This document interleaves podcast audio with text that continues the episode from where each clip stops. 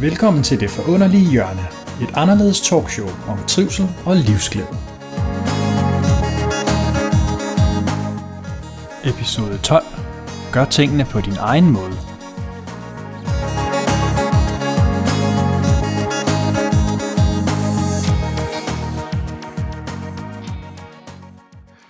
Når du ikke gør tingene på din egen måde, når du føler, at du faktisk ikke er fri til at gøre det, du har lyst til, så risikerer du, at du lægger begrænsninger på dig selv. Du risikerer også, at du mister din livsglæde. For det betyder, at du begynder at træffe valg, som skal please andre. Du begynder måske også at indordne dig og gå på kompromis med nogle ting, og det må man gerne. Det er også en del af at være på en arbejdsplads og i et parforhold, man har nogle kontrakter med hinanden. Men hvis nu du bliver sat ned bagerst i et lokale og kigger ind i en væg og får en stationær computer, og du egentlig er mere egnet til at være kreativ og kigge ud af vinduet, for det er der, du får dine tanker. Men du ikke tør at gøre det og sige fra, fordi nu har du jo investeret de her penge til din nye arbejdsplads, på din nye arbejdsbord. Så er det, at du dæmper faktisk din egen arbejdsglæde.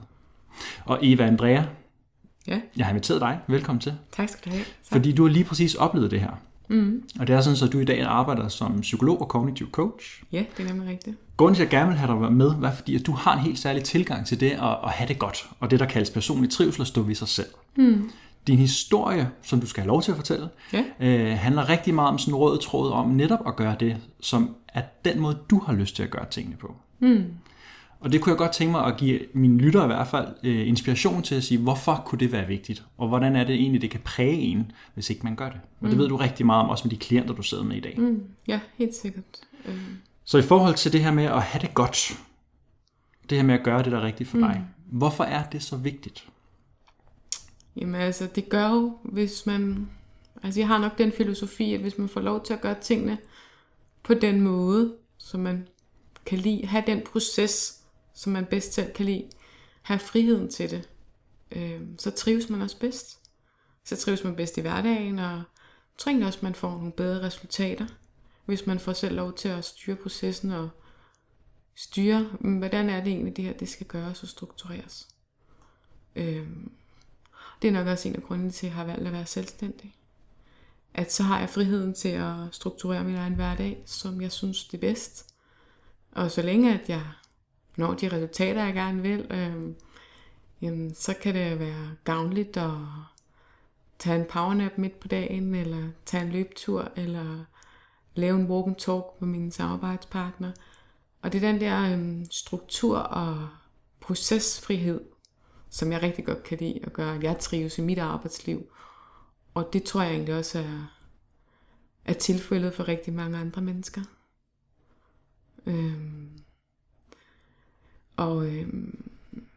Man kan sige, der hvor jeg kommer fra, der, for at gå lidt tilbage til før jeg blev psykolog, da jeg gik i folkeskole, der havde de...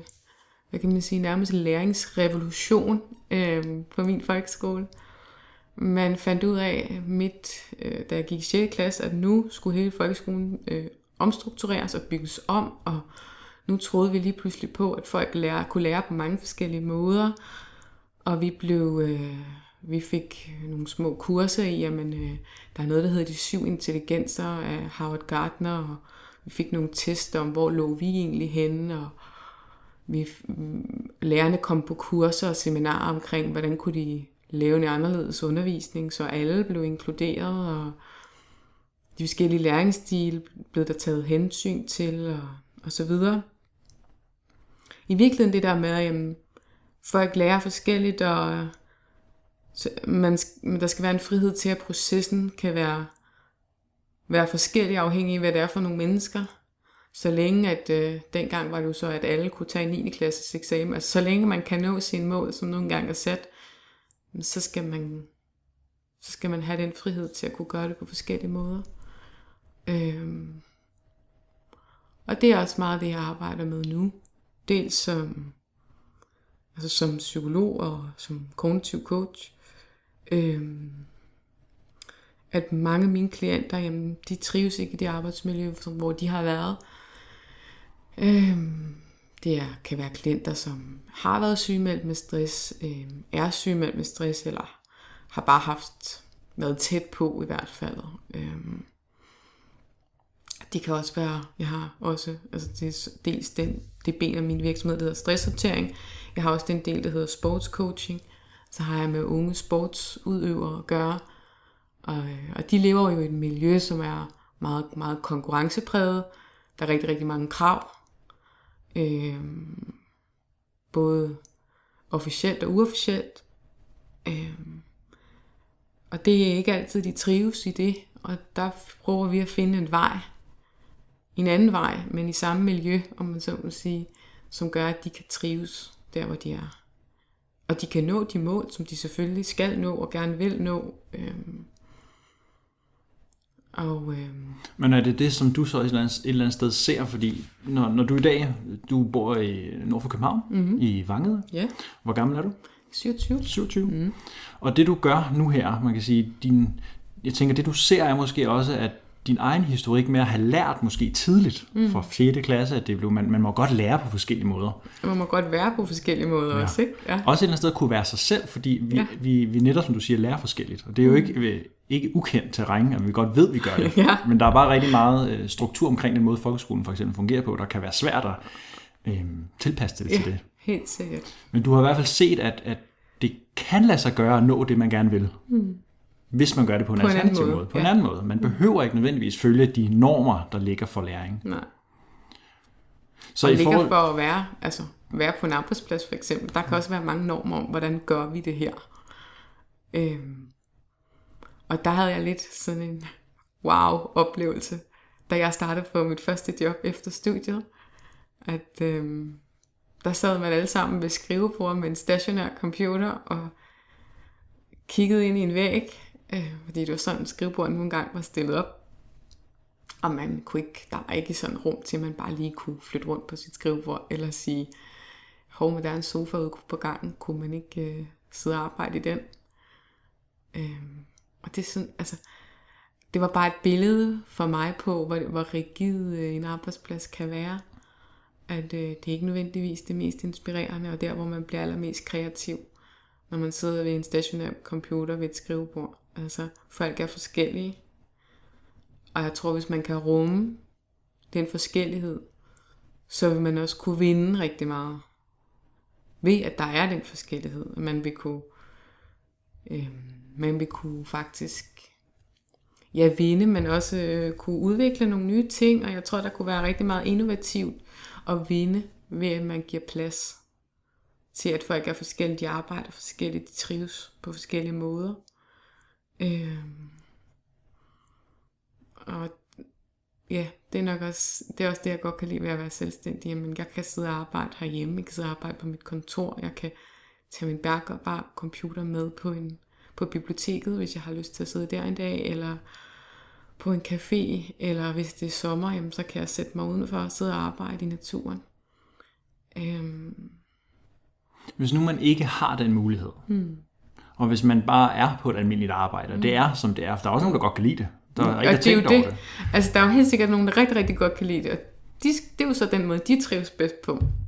Altså jeg har det jo sådan, der hvor jeg også er tilknyttet, selvom jeg også er selvstændig, så har jeg nogle faste dage nogle steder en gang imellem. Og et af de steder, jamen, der har jeg en kontorarbejdsplads. Og den er, som du siger, ikke lige direkte inde i væggen, men det er sådan altså helt almindelig kontormiljø. Man sidder og rækker op og rækker ned, og har sin computer, og det er det. Yeah. Jeg har bare, som du måske også beskriver, som nogle andre også, en anden måde at lære på, en anden måde at gøre tingene på. Og det har jeg bare fundet, det har jeg brug for. Ja. Jeg har jo også opvokset med almindelig folkeskole og matematik, altså den matematiske tilgang og den sproglige. Det er jo den gængse. Men der er jo også den følelsesmæssige intelligens, og der er den sociale intelligens blandt andet, og mange flere. Ja. Og de andre intelligenser har jeg bare fundet, at det er meget mere naturligt mig at være i dem, frem for den matematiske. Jeg lærte matematik og synes, at det var spændende og blev også god til det, men egentlig så gider jeg det ikke. Det er ikke noget, der interesserer mig sådan synderligt. Nej. Og derfor, når jeg er på min arbejdsplads der, jamen jeg tager tit pauser, for lige at få adspredelse for min kreativitet og for det, jeg laver. Jeg har brug for det, fordi det er meget stationært for mig netop at sidde bare klistret ind i en skærm 8 timer i træk. Ja. Så jeg tænker også bare, at for dig har det måske også, og for det du har fortalt mig, været... sådan, du har fået det lidt ind fra barnsben af, fordi du har været så heldig måske i gåsøjne at se det fra din folkeskole. Men hvis nu man ikke har de muligheder, så er der nogle andre ting, der også gør sig gældende. Det tænker jeg, det er vel også de forestillinger, vi har om os selv, eller det vi måske ikke har lært om os selv. For når du går til en opgave eller til dit eget liv, så kan der godt være masser af nervøsitet og angst koblet på at skulle præstere, eller skulle indgå i et socialt samarbejde med andre. Rigtig meget. Også med sin partner. Ja. Kunne du ikke prøve at uddybe det lidt? Hvad er det egentlig, der ligger til grund? Fordi du fortæller, at du også har været aktiv karateudøver i mange år. Det har jeg, ja. Og der er nogle ting, du oplevede i forhold til det her med at skulle præstere. Ja. Prøv at uddybe det. Altså jeg arbejder en del med sportscoaching, og det der med at præstere, og alle de krav, der kan være, når man skal præstere. Når der kommer rigtig mange krav, kan der også komme rigtig meget angst. Præstationsangst, eller præstationsnervøsitet, om man vil. Og jeg oplevede selv, da jeg gik til karate, da jeg var yngre, jeg går stadig til karate, at vi skulle til nogle gradueringer, det vil sige, når man gik fra en bæltefarve til en anden, så skulle man til en eksamen, og det er en graduering inden for karate. Og der skulle man ligesom vise, se alt det jeg kan, se hvor dygtig jeg er, jeg skal have det nye bælte. Og det lyder jo egentlig meget godt, men jeg blev simpelthen altid utrolig nervøs. Det gik meget sådan i min krop. Dels ubehag, men også, jeg har også astma. Og det gik også ligesom i min astma dengang. Og det vil sige, at så fik jeg rigtig, rigtig meget astma, når jeg skulle ind til gradueringen. Altså når du skulle op omkring præstationsmålet? Når jeg simpelthen skulle stå der til den der graduering, til den der eksamen og vise, se alt det fantastiske jeg kan, se hvor god jeg er. Jamen det kunne jeg simpelthen ikke, fordi min astma gik helt amok. Jeg kunne nærmest ikke trække vejret. Og det er rigtig, rigtig svært at skulle bevæge sig. Hvis ikke man kan trække vejret. Og når man ikke kan trække vejret ordentligt. Dels er det rigtig, rigtig ubehageligt. Man ved jo godt, at det er meget, man skal nok overleve det, men det er rigtig, rigtig ubehageligt. Og dels er det også bare så ærgerligt, når man har trænet og trænet op til en graduering, at man så ikke kan ligesom vise, hvad man kan, fordi at ens krop bare er helt låst. Det var jeg, hvor jeg egentlig havde brug for noget hjælp til, hvordan kan jeg låse min krop op? Hvordan kan jeg gøre? Hvordan kan jeg være den bedste udgave af mig selv, når jeg skal præstere? Og det var der ikke. Min træner prøvede lidt at hjælpe mig sådan, og de gjorde det så godt de kunne, men de havde ikke de der, hvad kan man sige, psykologiske indsigter, som jeg for eksempel har nu, til hvordan låser man egentlig folk op, og hvordan får man dem ud over den angst og får angsten væk.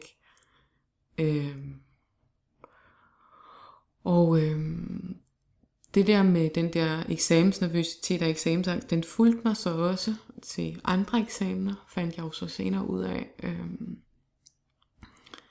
Og det gjorde så, at jeg ikke fik særlig gode karakterer, fordi at jeg blev simpelthen så utrolig nervøs. Så selvom jeg kunne have forberedt mig nok så meget, så lukkede jeg, jeg låste. Og dels var det også bare ubehageligt at skulle gå til eksamen. Og det kan også være mega fedt at gå til eksamen, fandt jeg ud af senere. Netop fordi jeg begyndte at arbejde med den der eksamensangst. Og det gjorde jeg ved, at jeg fik nogle sessioner, 1 eller 2, jeg kan ikke så godt huske det længere, sessioner hypnose omkring min præstationsangst. Og så derefter, det var den gang, hvor man havde båndoptager, ja, det er nogle år siden, så fik jeg et lille bånd med hjem, hvor der så var noget selvhypnose på. Og det trænede jeg så, og det gjorde jeg rigtig meget. Og jeg begyndte også at se, hvad der ellers var af meditationer, som kunne hjælpe mig. Og visualisering. Og det hjalp mig rigtig, rigtig, rigtig meget. Og det gjorde faktisk, at jeg kunne begynde at gå til eksamen med sådan et acceptabelt niveau angst, og fandt ud af, at gud, det kan faktisk også være rigtig fedt at gå til eksamen.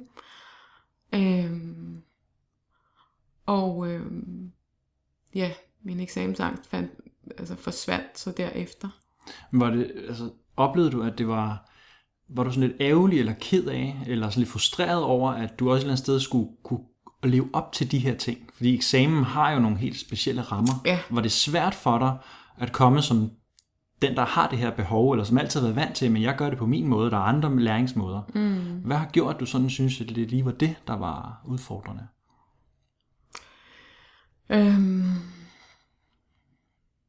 Jeg tror i virkeligheden, det var, at den der angst der, tror jeg i virkeligheden bare var så overskyggende, at det ødelagde det, og skulle gå til eksamen. Og også at eksamen er jo også en lidt rigid størrelse, om man vil.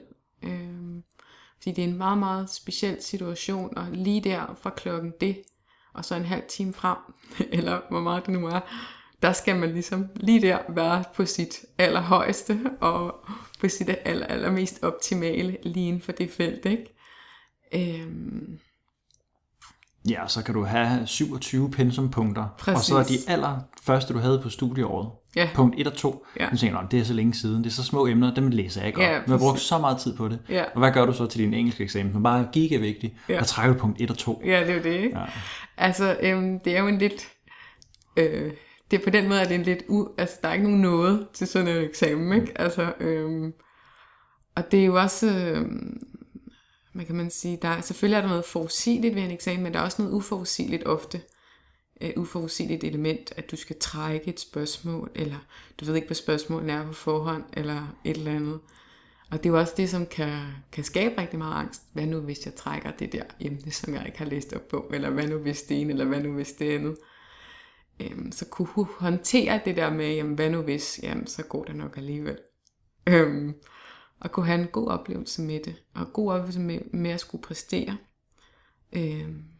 både i processen op til, men også når man er i præstationssituationen. Ikke? Men var det så også lige så meget det, du har lært, at det er processen frem mod at gøre det, at bare det, at du lægger en indsats, er det den tilgang, der kan støtte en i at kunne slippe lidt af fokus på, at jeg skal gøre det på det tidspunkt, på den og den måde? Ja, men jeg tror også, det handler rigtig meget om, jamen...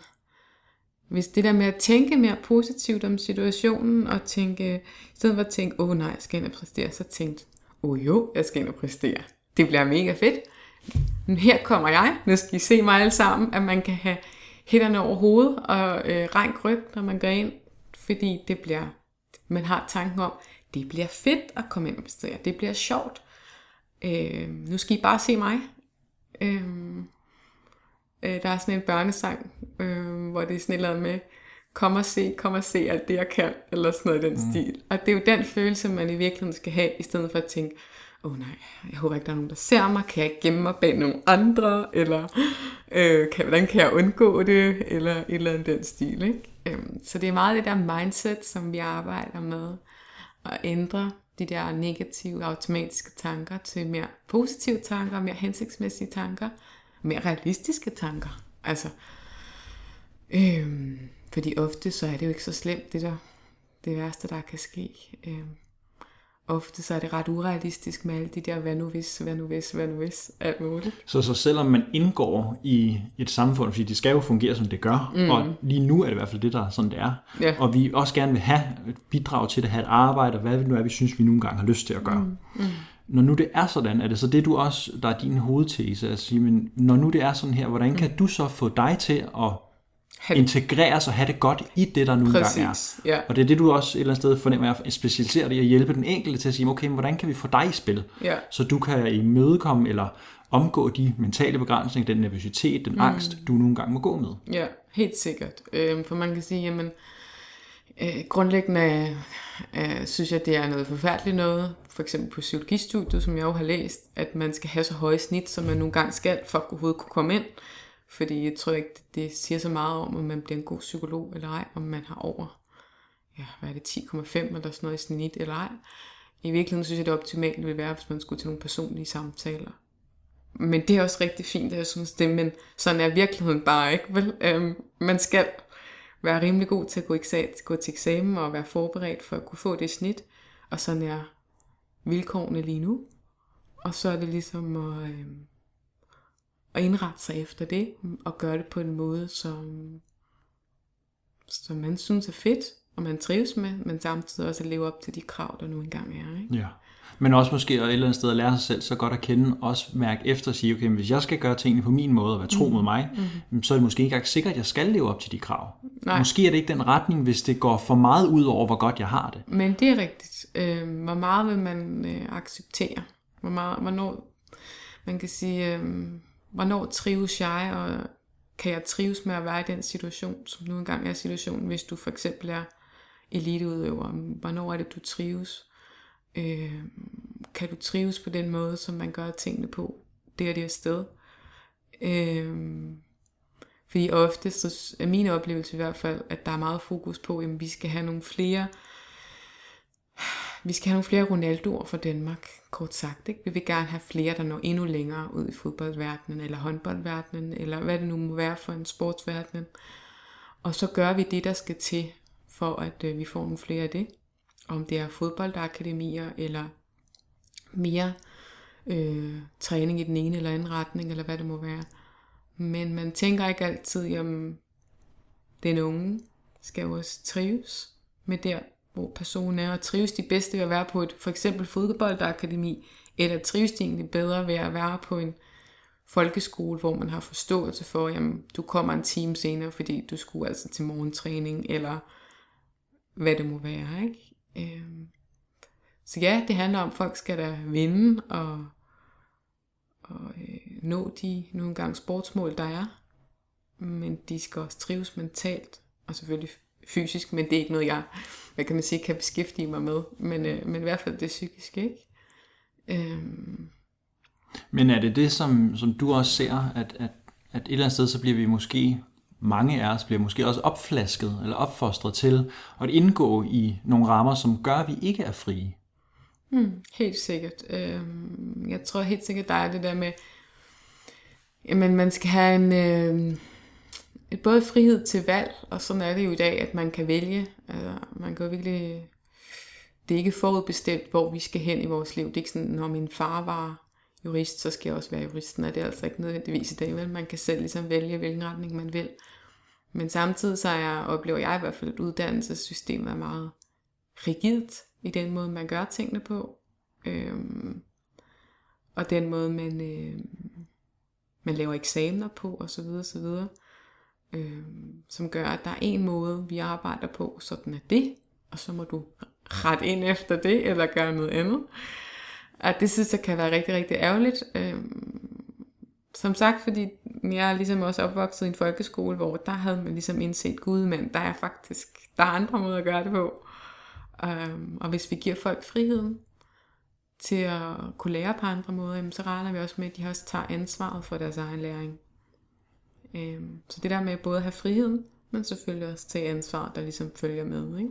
Altså, jeg har en nær relation, som er hele sin folkeskoleperiode og gymnasie, og har været heldig, kan man sige, for hende, at indgå i de her anderledes skolesystemer, hvor de netop har haft alle mulige læringsstile, og hvor de, hvis de havde brug for det, så kunne de trække hele klassen ud og sidde på hovedtrappen og lave undervisning. Og det gjorde de, præcis. Alt efter hvor eleverne nogle gange var, og der var ikke nogen lektier. Hun er nu i dag færdig med alle de ting, og hun er da kommet fint ud. Hun har super fine karakterer, og hun kan godt det, hun gerne vil. Yeah. Så jeg kan bare se på bagkant, at hun var også nervøs, og forældrene var nervøse, og hvordan skal det gå, og har ikke karakterer, puha. Yeah. men hun har rent faktisk, altså hun klarer sig glimrende. Yeah. Og jeg kan jo se på hende, hun har jo en meget høj social intelligens. Det, der ligger til hende, det er jo at være sammen med mennesker. Så derfor havde hun det jo også giga svært med matematik. Altså det var slet ikke hende. Men alligevel skulle hun jo altså kunne det. Ja.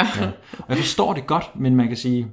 Jeg tror, det ville være hensigtsmæssigt måske, hvis vi kunne tilrettelægge nogle ting, ud fra, hvad er det, du har behov for? Hvem er du som person? Yeah. Der var sådan et citat fra, jeg læste mig over, at jeg tror, det var Albert Einstein, der sagde det. Det må du ikke hænge mig op på. Men at alle mennesker er unikke, har nogle unikke talenter. Men hvis du bedømmer en fisk på dens evne til at klatre op i træer, så vil den jo leve hele dens liv og tro, den er dum. Ja, præcis.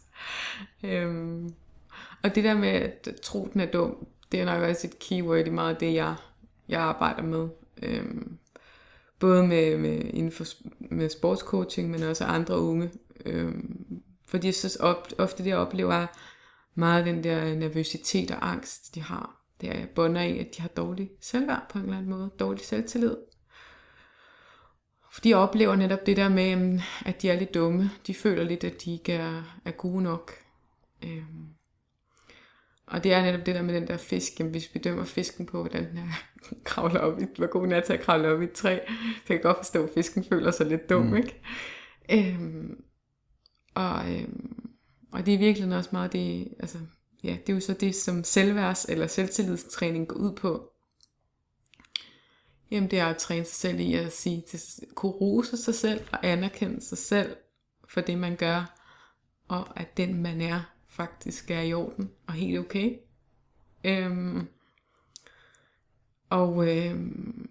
Jeg tror også, hvis man har den der frihed til at kunne gøre tingene på sin egen måde, og der er plads til at vide, at der er forskellige læringsstile, forskellige intelligencer, så tror jeg også, der vil være flere, som vil have den der oplevelse af, jamen jeg er god nok, som jeg er, fordi se selv, jeg bliver rummet her, der er plads til mig, som den jeg er her. Og så tror jeg faktisk, at vi ville kunne komme ud af, altså udenom, helt udenom mange af de der selvværdsproblematikker, som der er masser af. Der er rigtig, rigtig mange unge og voksne mennesker, som går rundt med dårlig selvværd. Og det som det er, det forhindrer dem i virkeligheden i at gøre alt det, som de faktisk godt kan. Og være den, som de er. Og fordi de bare tænker, nej, der er den der kritiske stemme alt for høj. Og selvfølgelig skal man også være realistisk omkring tingene. Men man skal jo heller ikke være overkritisk. Og jeg tror, at vi kunne som samfund og også økonomisk endda vinde rigtig meget ved, hvis folk havde bedre selvværd, selvtillid, troede på sig selv. Og jeg mener... Jeg var på et arbejdsplads, hvor der var en, hun var en kollega. Hun var uddannet inden for det felt, hun nogle gange arbejdede inden for. Og hun var rigtig, rigtig, rigtig dygtig til det. Mm. Hun havde bare en tendens til at hele tiden at ville spørge os andre om, var det nu godt nok det, jeg laver, inden hun sendte det videre til chefen, eller hvem der nu skulle have hendes dokumenter, hendes papirer, det hun nu har lavet, sidde og lave opgaver. Ja. Og det gjorde faktisk, at dagligt, så blev jeg i hvert fald, jeg tror også nogle af de andre gjorde, lidt irriteret. Mm. Fordi at hun trak faktisk energi, hun brugte ressourcer på os, i stedet for, jamen, hvorfor sender du det ikke bare, så får du respons på det. Ja. Og det var sådan en gennemgående træk, hvor hun hele tiden havde fokus på, at var det nu godt nok? Ja.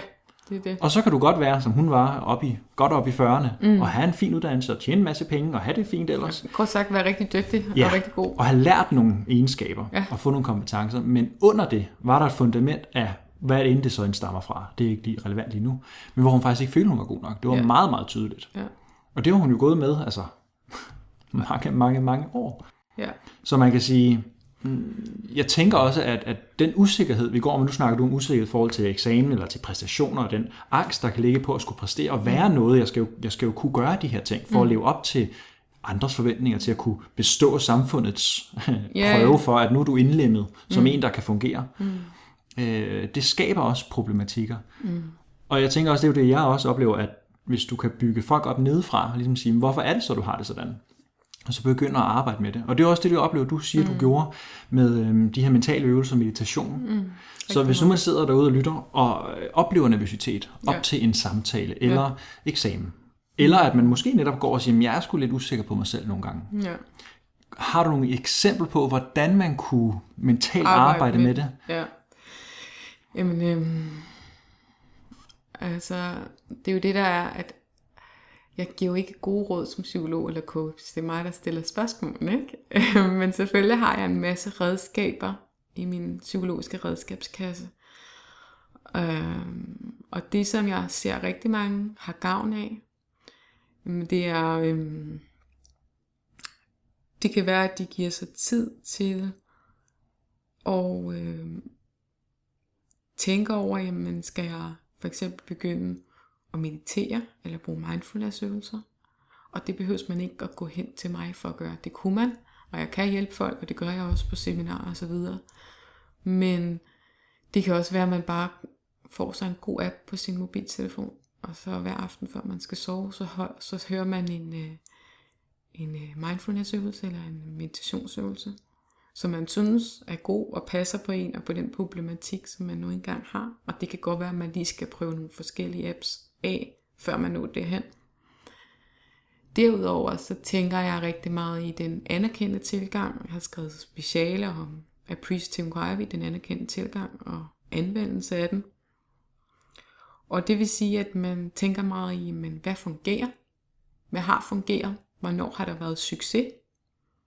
Og hvordan kan man skabe mere af det?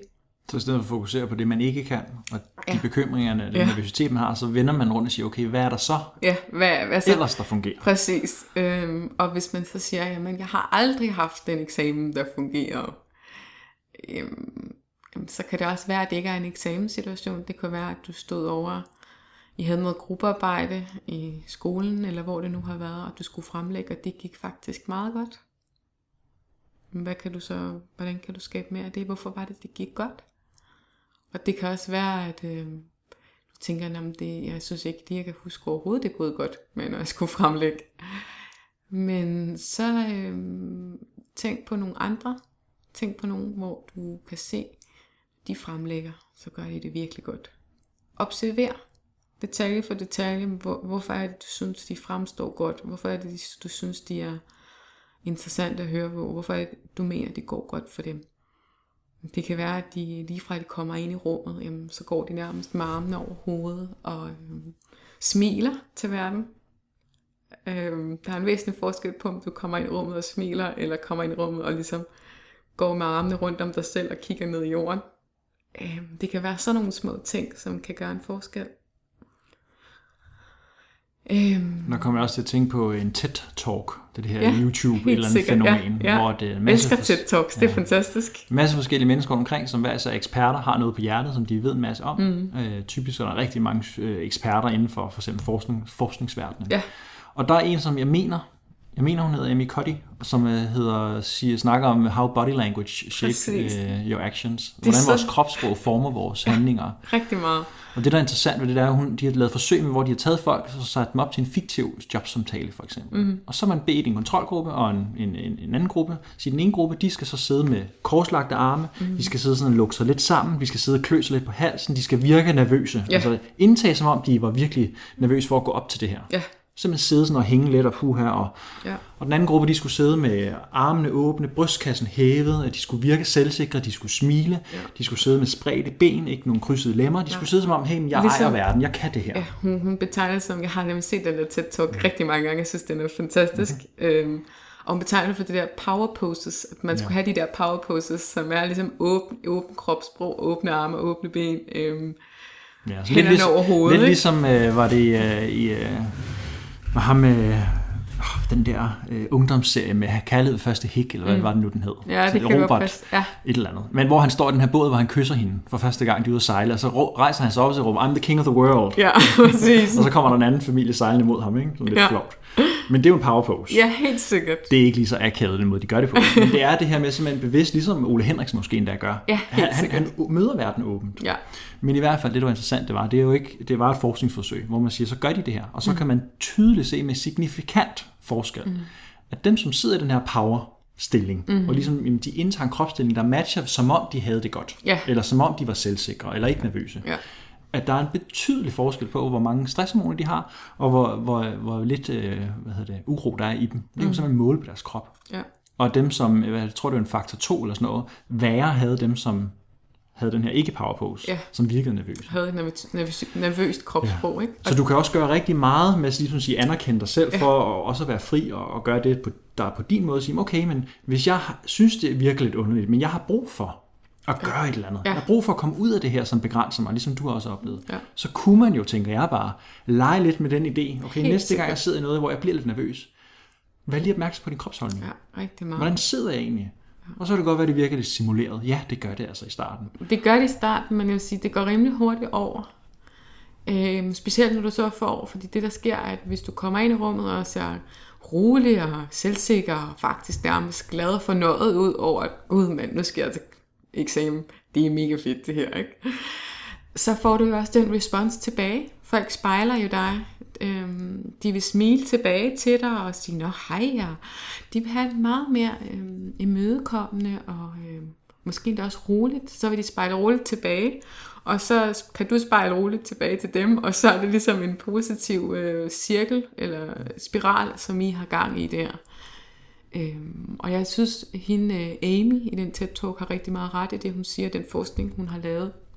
Det er jo virkelig det der ordsprog, som hedder fake it until you make it. Ikke? At du må lade som om, indtil at du så og som man faktisk slutter af med at sige, fake it till you become it. Ja, præcis. Du skal lade som om, indtil du bliver det. Ja. Og det var det, hun oplevede. Hun havde også meget angst og nervøsitet, og virkelig sådan en følelse af indeni, at hun ikke var god nok til det, hun gjorde. Helt sikkert. Og det var faktisk det, hun var lige ved at droppe ud af sit studie. Ja. Og faktisk gjorde, at hun ikke kunne ende der, hvor hun nogle gange er, og gøre den forskel, hun gør.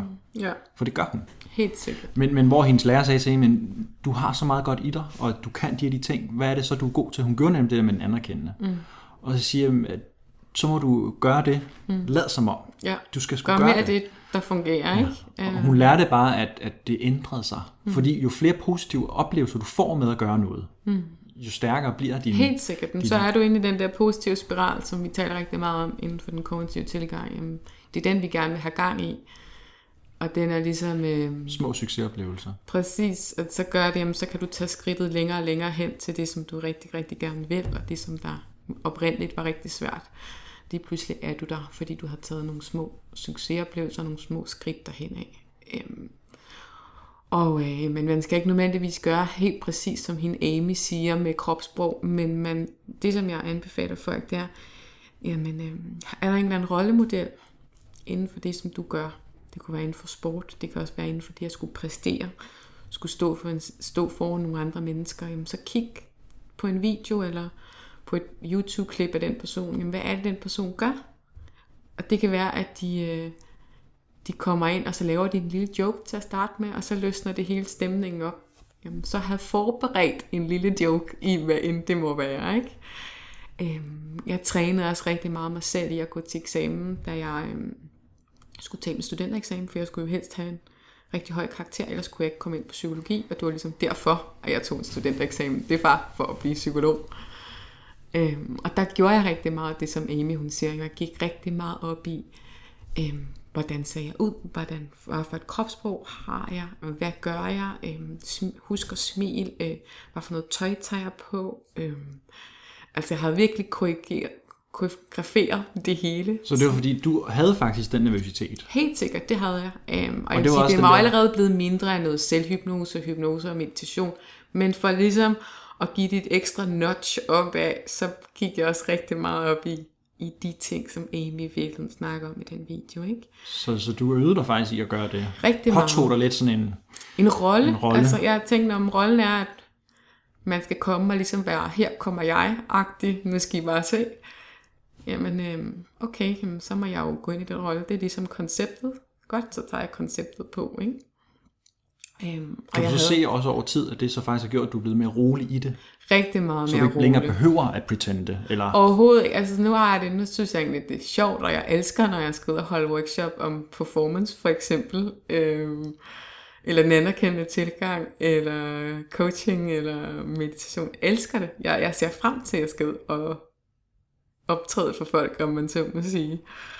Og det er det måske også den vej, du kan se, hvordan du har forandret dig gennem rigtig, rigtig den proces og øve dig. Mm. At det er det, der også driver dig til at blive ved med også at hjælpe andre. Fordi du kan se, jamen hey, du har noget godt i dig. Ja. Jeg har også haft det sådan. Ja, præcis.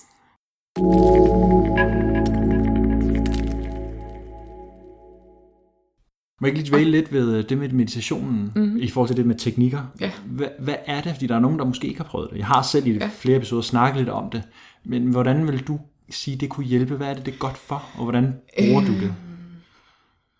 Det, som der er med mindfulness i hvert fald, som jo er den her meditationsretning, det er, at det handler om at være nærværende i det nærværende.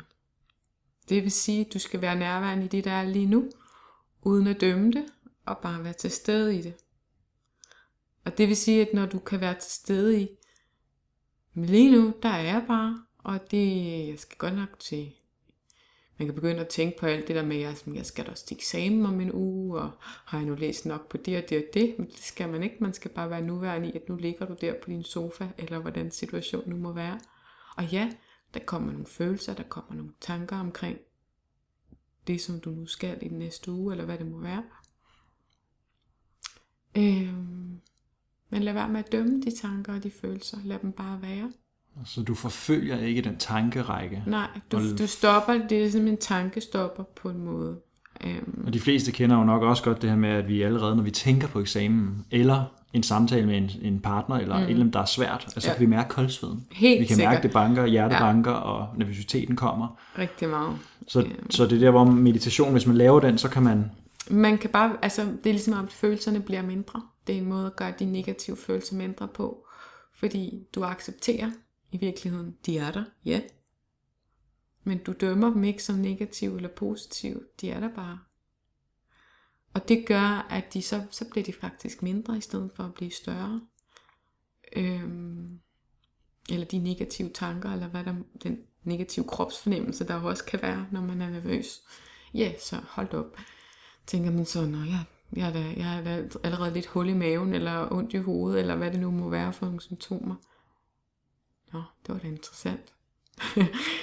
Og det er som om, at når man begynder at acceptere dem og ikke dømme dem, så falder man også ned og bliver mere vel tilpas.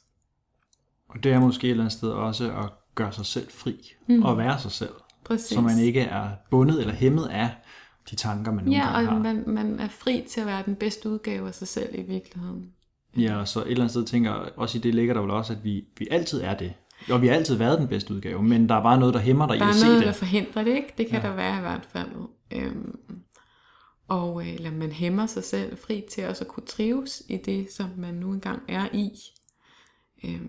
Andre meditationsøvelser, det kan handle også om, selvfølgelig det samme om at få de her negative tanker og negative følelser til at skrumpe, men det kan være mere på et visualiserende niveau, hvor man forestiller sig, at nu flyder alle de der negative tanker og følelser, og hvad det må være, de ubehagelige deadlines og alt muligt. De flyder langt væk, de flyder ud i havet, de forsvinder ud i havet væk fra mig. Det er en konkret meditation, der hedder Sandslottet, og sådan er der mange af de der meditationer og visualiseringer. Man får simpelthen de negative tanker, følelser, alt sådan noget til at skrumpe og forsvinde. Og det kan også handle om, at man får de positive tanker, positive følelser til at vokse og blive større, så der er mindre plads til det negative, om man så må sige, at man flytter fokus. Og det kan gøre, at man kan sove bedre om natten for en eksamen. Og allerede der, så er man jo et skridt foran, hvis man kan komme udhvilet til eksamen. Der kan også være nogle meditationer, der ligger også en meditation inde på min hjemmeside, der hedder Dit Indre Smil, Smilet, hvor det handler om, at man lærer at smile til verden, og den der følelse af glæde, som man kan få, når man får et godt smil på sin vej. Og det kan også gøre, at man er et skridt foran og kan få en bedre eksamen, fordi hvis du kan komme ind i rummet, som vi talte om, og så ud som om, jeg glæder mig egentlig ved den her situation, jeg bliver glad af det, og kan smile til rektor, eller censor, eller dommeren, eller hvem det nu må være, så har du allerede fået en god start. Ja, og når vi ved, at inden for de første 5-7 sekunder, så er førstehåndsindtrykket lagt. Præcis. Så hvis du kommer og hænger lidt med skuldrene, og er sådan lidt nervøs i det, man kan jo tydeligt se det. Vi ubevidst antager vi jo kropsproget, som er den største del af alt det, vi tager fra indtrykket af folk. Rigtig meget. Så man kan sige, det vil jo også farve, kan man sige, sensorens bedømmelse tilgang og bedømmelse. Fordi han er nok sådan en, der ikke kan finde ud af det. Ja. Og selvom han øver sig på ikke at gøre det, så kan man næsten ikke lade være med at have nogle præindtaget holdninger til andre. Og det er jo også det samme med, at hvis man kommer selvsikkert ind på banen og bare marcherer ind og stiller op og smiler til dommeren og til modstanderen osv., så tænker man, hold op, hun er godt nok ovenpå, hende der tennisspilleren. Jamen, det er jo nok, fordi hun forventer at vinde. Jamen, så hun ser ud som om, hun kommer til at vinde. Jamen, så er der sgu også en større sandsynlighed for, at hun vinder. Og det er rigtig svært at komme ind på den måde, hvis man har selvværdsproblemer, eller er bare rigtig angst eller nervøs for at komme ind. Hvor lang tid tager sådan en øvelse med smilet? Jamen, det tager 3-4-5 minutter eller sådan noget. Har du mod på at lave sådan en med os med det samme? Eller en anden øvelse, der kunne være interessant? Men det kan jeg sagtens. Det kan vi sagtens gøre. Den øvelse, du måske synes, der kunne være interessant, fordi når nu vi snakker om det her med at være fri, og hvis man gerne vil gøre tingene sådan, jeg vil gerne igennem det her, eller jeg vil gerne kunne mindske min nervøsitet, så har du en masse redskaber. Jeg tænker, selvom det ligger også på din hjemmeside og andre steder, så kunne det være interessant at give den videre. Men jeg kan sagtens guide smilet. Og hvad vil den, bare lige for opridset, hvad vil den være god til lige nu? Hvad er det, jeg skulle komme med og sige, okay, det er den her, du så skal bruge, før du anbefaler den? Jamen, jeg vil sige, at det er en meditation, der kan være rigtig god at lave lige før du går ind til eksamen, eller tager ud af døren for at skulle til et stævne eller en konkurrence.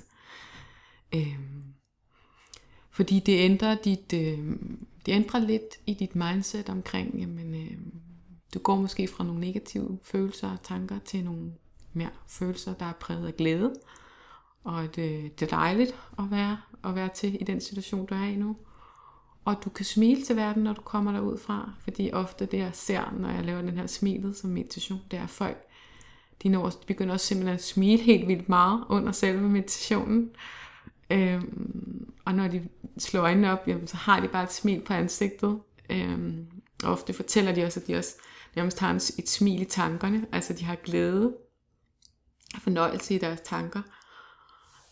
Så det er en meditation, jeg vil anbefale, man laver. Det kan godt være dagen før, men egentlig helst lige op til, at man skal ind og præstere. Godt. Altså jeg vil sige, den skal ikke stå alene, hvis man har rigtig meget nervøsitet og så videre, men det giver ligesom sig selv, ikke? Men ja. Det kan være en ekstra booster, om man så. Så det er i hvert fald her, der er i hvert fald en mulighed. Og hvis der man nu er det over radio gåseøjne, så det kunne være hensigtsmæssigt, hvis man synes, at den ikke lige virker lige nu, altså øve den igen, men måske også gå ind og kigge på din hjemmeside og sige, hvad ligger der ellers af ting, man skal være opmærksom på. Og der ligger også nogle andre små øvelser inde på min blog, der ligger der også nogle øvelser osv. Okay, men for i hvert fald at booste lidt og mærke, og i hvert fald nærme sig lidt, okay, jeg vil gerne have lidt ekstra overskud i mig selv, jeg vil gerne mærke lidt mere positivt, så er det her i hvert fald et bud på det. Helt sikkert, plus at det er en kort meditation, det er ikke et så avanceret niveau, så hvis man ikke har prøvet at meditere før, så kan det være en meget god begyndelse, at man lige prøver det af og tænker, hvad er det egentlig for noget, ikke? Uden at man skal bruge alt for mange timer på at finde ud af det. Ja. Og lige nu så skal lytterne, tænker jeg, vil man gå i det, bare lige sætte sig godt til rette. Ja, det tænker jeg. Ja. Sidde rimelig rankt og oprejse, sætte sig godt tilbage i stolen eller sofaen. Og hvis nu man hører det her, mens man kører bil eller noget, så vil jeg sige, så må man godt lige spole henover. Fordi man skal helst være i et rum, hvor der er nogenlunde roligt. Og man skal ikke lukke øjnene, hvis man kører bil endnu. Nej, det skal man også helst lade være med. Man skal kunne sidde roligt eller ligge lige frem, hvis man mere har lyst til det. Så hvis lige nu du sidder på et meget rigidt kontorlandskab, hvor du bare sidder og kigger ind i en væg, så skal du gøre noget, du ikke er vant til. Så skal du gå ud og lægge dig midt på gulvet. Det vil sige, det er meget frisk, hvis man gør det. Men det kan jo også godt være, at ens kontorstol egentlig er meget behagelig at sidde på, og at man kan sætte en seddel eller et eller andet, der hedder, forstyr mig ikke de næste 5 minutter. På siden af sit bord, jamen så er det også fint nok. Altså man skal også bruge de omgivelser, man nu engang har. Eller løbet på toilettet. Ja, der kan man også sidde i fred og ro oftest i hvert fald. Ikke? Ja. I hvert fald så træk vejret dybt, helt ned i maven. Og når du puster ud, så enten vælg og fokuser dit blik, eller vælg at lukke øjnene, alt afhængig af, hvad du synes er mest behageligt, hvad du har det bedst med. Du skal nu trække vejret dybt igen, og puste ud igennem munden, og føle dig lidt mere rolig, og lidt mere afslappet, for hver indånding du tager. For hver indånding du tager, vil der komme lidt mere ro, og lidt mere afslapning ud i hele din krop, alle dine muskler og alle dine celler. For hver indånding du tager, vil denne ro og afslapning blive stærkere og stærkere og vokse og vokse, helt af sig selv, helt ubesværet. Og for dit indre øje vil du nu se nogen du kender, med et dejligt smil. Det kan også være en person du ikke kender personligt, men du finder bare den her persons smil så utroligt dejligt, utroligt smittende. Det kan også være flere personer.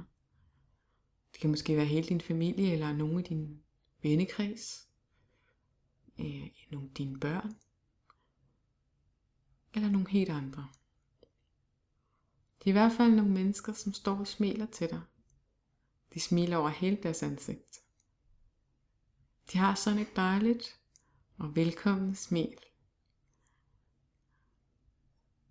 Og Og du føler, hvordan at det smil, som du møder nu, hos de søde, rare mennesker, som du kender og har en god relation til, det smitter dig. Og du kan mærke, hvordan det smitter på den måde, at lige pludselig kan du mærke, hvordan dine muskler omkring mundvigene går opad, som i et smil. Og dine muskler omkring øjnene, de spændes måske også med de smilerynker, der nogle gange kan være ved øjnene. Og den glæde, den velkommenhed, som det er, at nogen smiler til en, har et smittende smil. Den vokser og vokser ind i dig. En følelse af glæde og velbehag, når nogen smiler til en. Vokser og vokser for hver indånding du tager. For hver indånding du tager, vil denne følelse af glæde og velvære sprede sig ud i alle dine tanker og hele din krop. Og du vil kunne mærke, hvordan at smilet bare bliver større og større, fordi det er så rart. De mennesker i dine tanker, der står og smiler til dig. Og billedet af de mennesker bliver tydeligere og tydeligere. Flere og flere detaljer, måske positive minder, vil dukke op.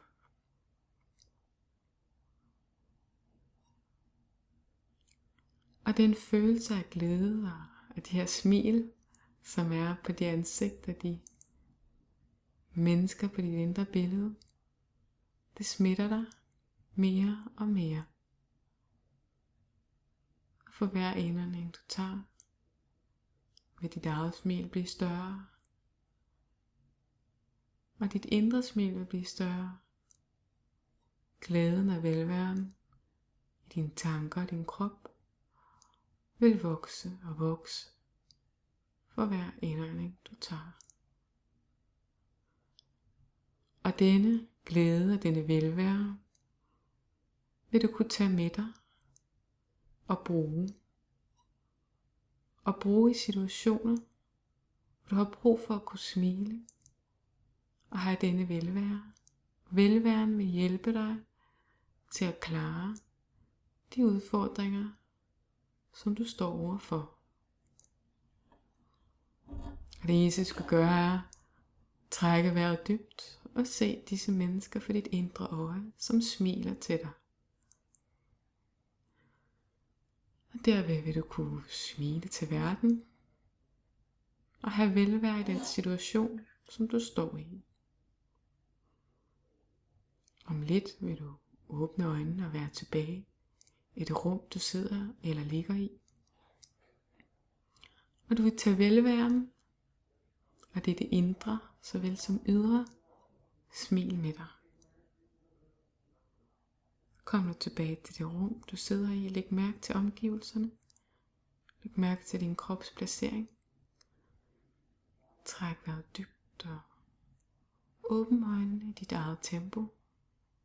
Et tempo, hvor du kan være med.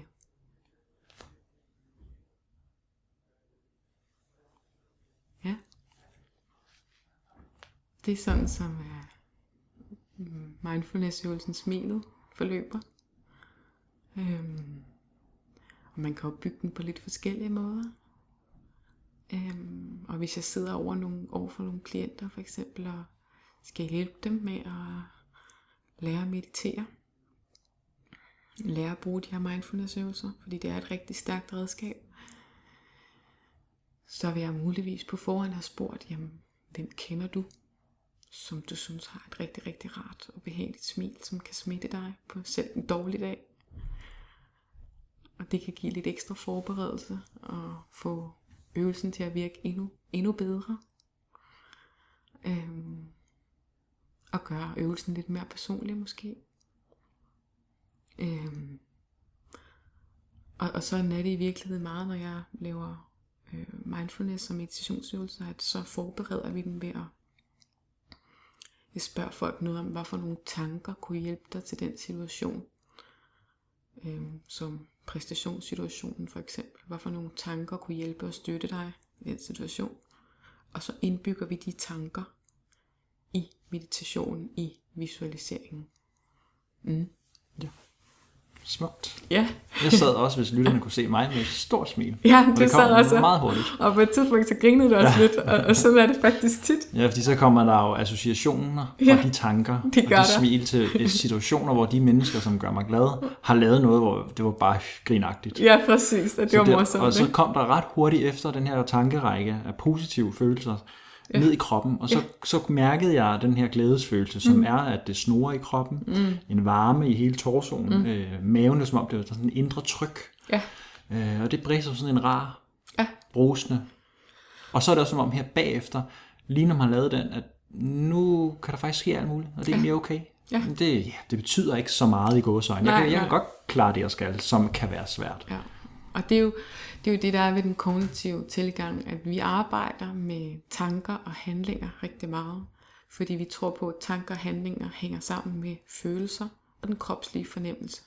Og det er jo virkelig det, du beskriver, at vi arbejder med nogle tanker omkring noget positivt og noget smil og noget. Og det gjorde vi jo med en handling, som hed en mindfulness-øvelse. Og det gjorde, at du fik nogle positive følelser.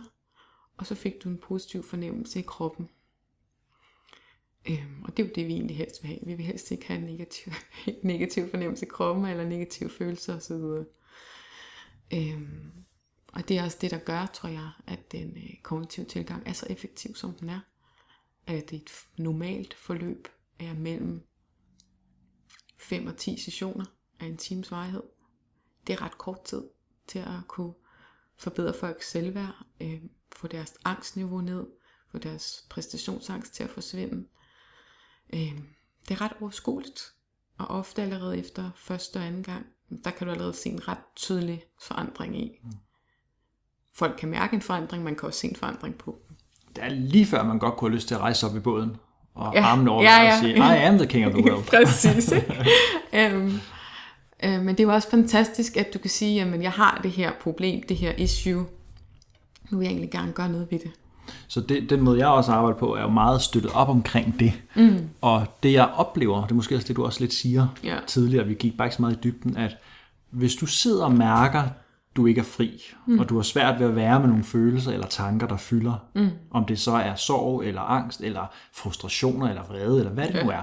Hvis du kan mærke, at det vil du egentlig gerne ændre, du vil gerne ud af det. Det første skridt er også at vide, at hvis du gerne vil væk fra det, flygt fra det, så bliver det større. Ja. Det svarer til, at du sidder og tænker, jeg vil ikke se på en sort kat. Ja, du kan ikke undgå, at der kommer en sort kat. For det er den, du fokuserer på. Så hjernen den er også lidt tændt indstillet til at gøre det større, det som du siger, den ikke skal have fokus på. Fordi det er jo en overlevelsesmekanisme. Okay, det er umiddelbart farligt, siden du gerne vil have det væk. Ja. Så det er jo første skridt at vide også, men jo mere du kæmper imod det, jo værre bliver det ofte. Og så anerkende, som du siger i mindfulness-tilgang, anerkendende tilgang, men lige nu er det sådan. Nu observerer jeg det og er med det. Accepterer det. Ja, og så næste skridt er så også, tænker, det er her, hvor vi lægger den her øvelse ind, at når du sidder i de situationer, så kan du jo minde dig selv om noget, der er godt. Lukke øjnene og så fokusere på noget positivt. Præcis, og det er netop det der med fokus, at man kan ændre fokus, ikke? Det jeg oplever, det som jeg også ser, når der er studier, der ligger omkring, det er, at så når du kobler noget negativt med noget positivt, så vil det negative flyde over i en mere positiv association. Og så stille og roligt, så forløser du lidt af den stressophobning, der ligger. Ja. Og det er jo det, der er meget med meditationer og mindfulness. Det handler rigtig meget om at flytte fokus. Og det er derfor, jeg anvender det, fordi det er en del af det, som jeg arbejder med. At flytte fokus, ændre folks opfattelse af verden, sig selv og deres fremtid. Det er i virkeligheden det, som jeg er med til at gøre, når jeg arbejder med folk, ikke? Og der er meditation bare et effektivt redskab for rigtig mange mennesker. På den anden side giver det ikke mening for alle, og det skal give mening for folk, og folk skal kunne have lyst til det. Jeg har oplevet nogle klienter, der siger, ja, det bør jeg også gøre, det skulle jeg også gerne gøre. Så siger jeg, nej. Hvis det er bare på din liste over ting, du bør skal gøre, så synes jeg ikke, vi skal lave den aftale. Så skal vi finde på noget andet. For det skal være noget, man har lyst til. Det skal være noget, man gerne vil. Og selvfølgelig, så hvis man aldrig har prøvet det før, så kan det være svært at vide, om det er noget, jeg har lyst til. Men så kan man jo prøve det af med sådan en lille øvelse. som vi for eksempel lige har lavet, ikke? Ja, altså, så det skal være noget, man vil, og gerne har lyst til at synes, passer ind på den person, man nu engang er, ikke? Som vi tidligere snakkede om, der er mange veje, mange processer til det samme mål, ikke? Ja. Ja, og man kan sige, en som ikke har drama i gåsøjne i sit liv, dem er der også mange af, som jeg møder, som siger, jamen altså, hvad skal jeg bruge meditation til? Jeg sidder op, jeg gider da ikke det der. Det er ikke for mig. Og alle de der følelser, det er ikke lige noget, jeg har brug for. Nej, det kan også være ubehageligt med alle de følelser, ikke? Men sådan er det jo. Så man kan sige, hvis man sidder derude og lytter og tænker, men det er ikke lige det, jeg har problemer med. Jeg er faktisk bare lidt i tvivl nogle gange om, hvad vej jeg vil i karrieren. Eller jeg vil bare gerne blive bedre til at fokusere og rette mit fokus ind på noget. Så er det jo også at sætte sig ned og lave en kort øvelse, hvor du bare lige lukker øjnene, og så fokuserer du på det, du gerne vil opnå. Ja. Og så ser du faktisk bare i gåseøjne dig selv have gjort det. Du ser dig gennemlever en film i dit indre blik. Det er jo visualisering, som du nævner, du har gjort. Præcis. Hvor du forestiller mig, sådan jeg brugte det i hvert fald, brugte det til at se den eksamen, du skal op til, se den sportspræstation, du skal til, se den samtale, du skal tage, der er svær. Det kan være med en kollega, eller hvad det nu er. Og så gennemlever du den, som den, du ønsker, den skal gå. Det ønskelige format.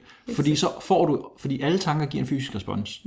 Så vil du lære dit nervesystem, du vil ligesom forberede dit system på, at det her, det er en mulighed. Ja. Så når du kommer ind i den, og du har dit tunnelsyn, og er lidt nervøs, eller bare er irriteret, eller hvad du er, så har din hjerne en anden vej at gå.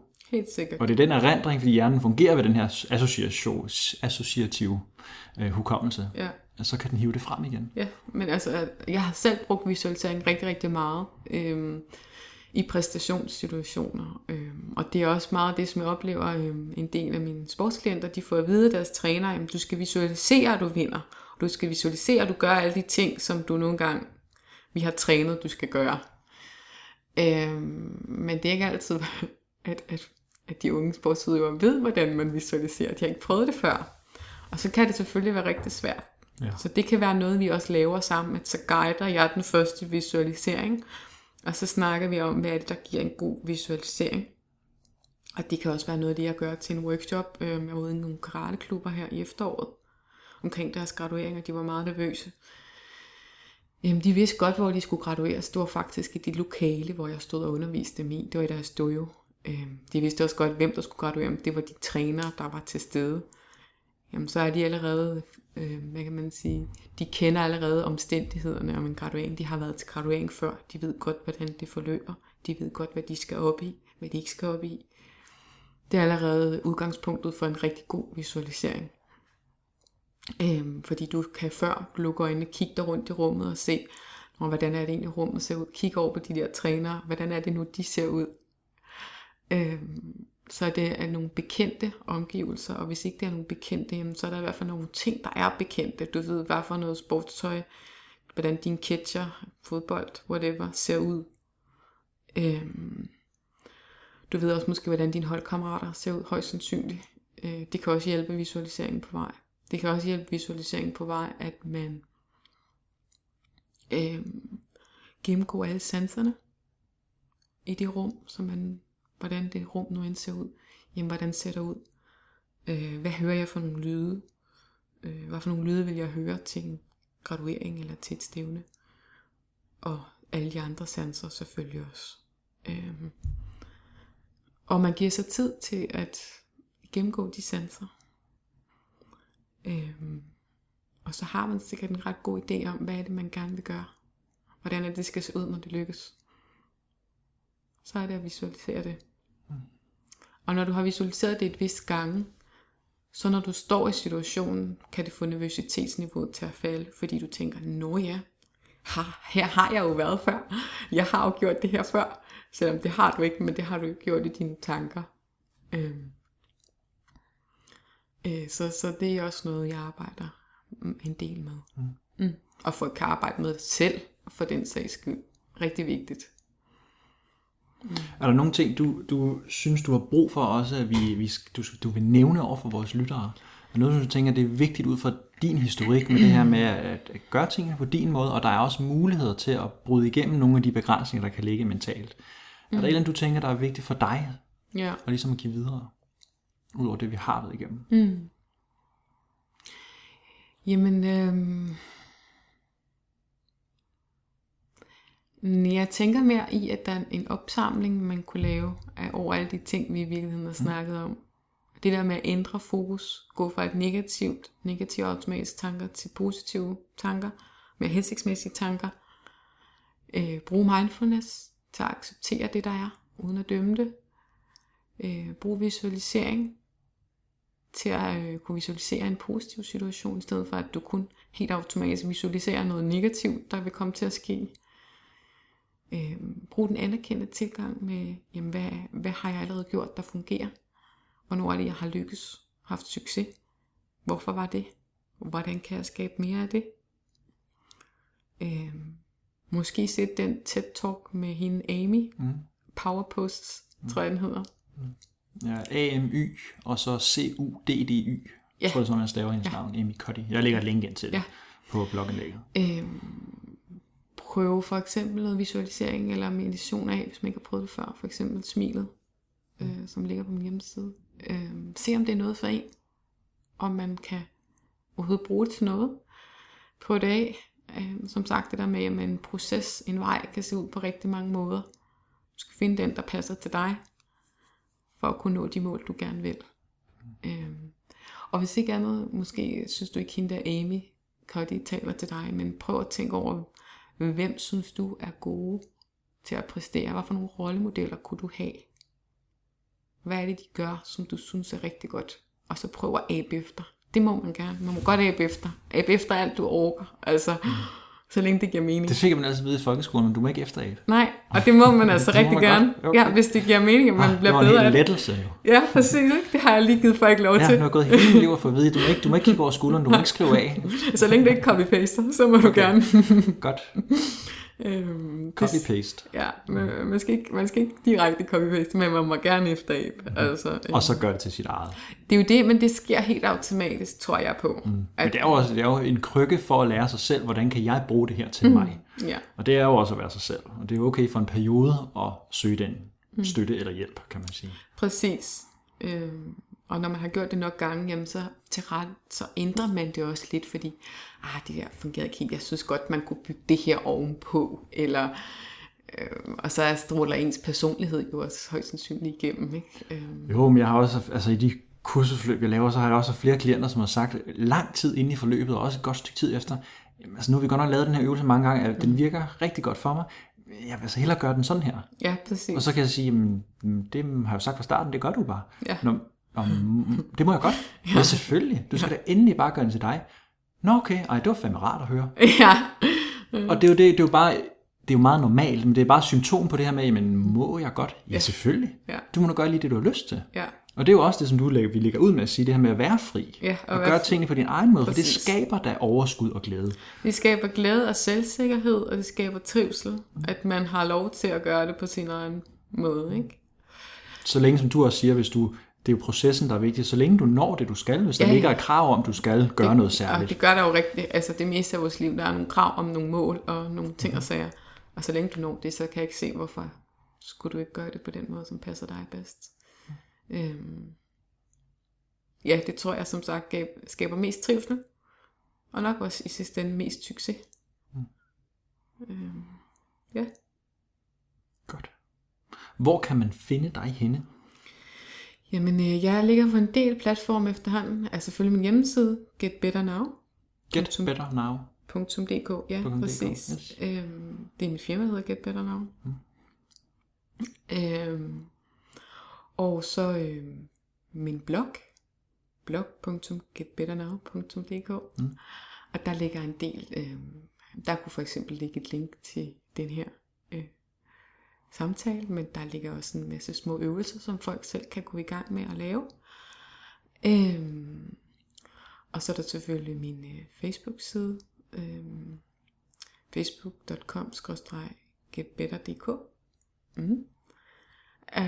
Og der ligger også en masse links til, hvad for nogle åbne workshops holder jeg i den nærmeste fremtid, hvad går jeg rundt og laver, hvor kan man deltage i hvad, og det ene med det andet.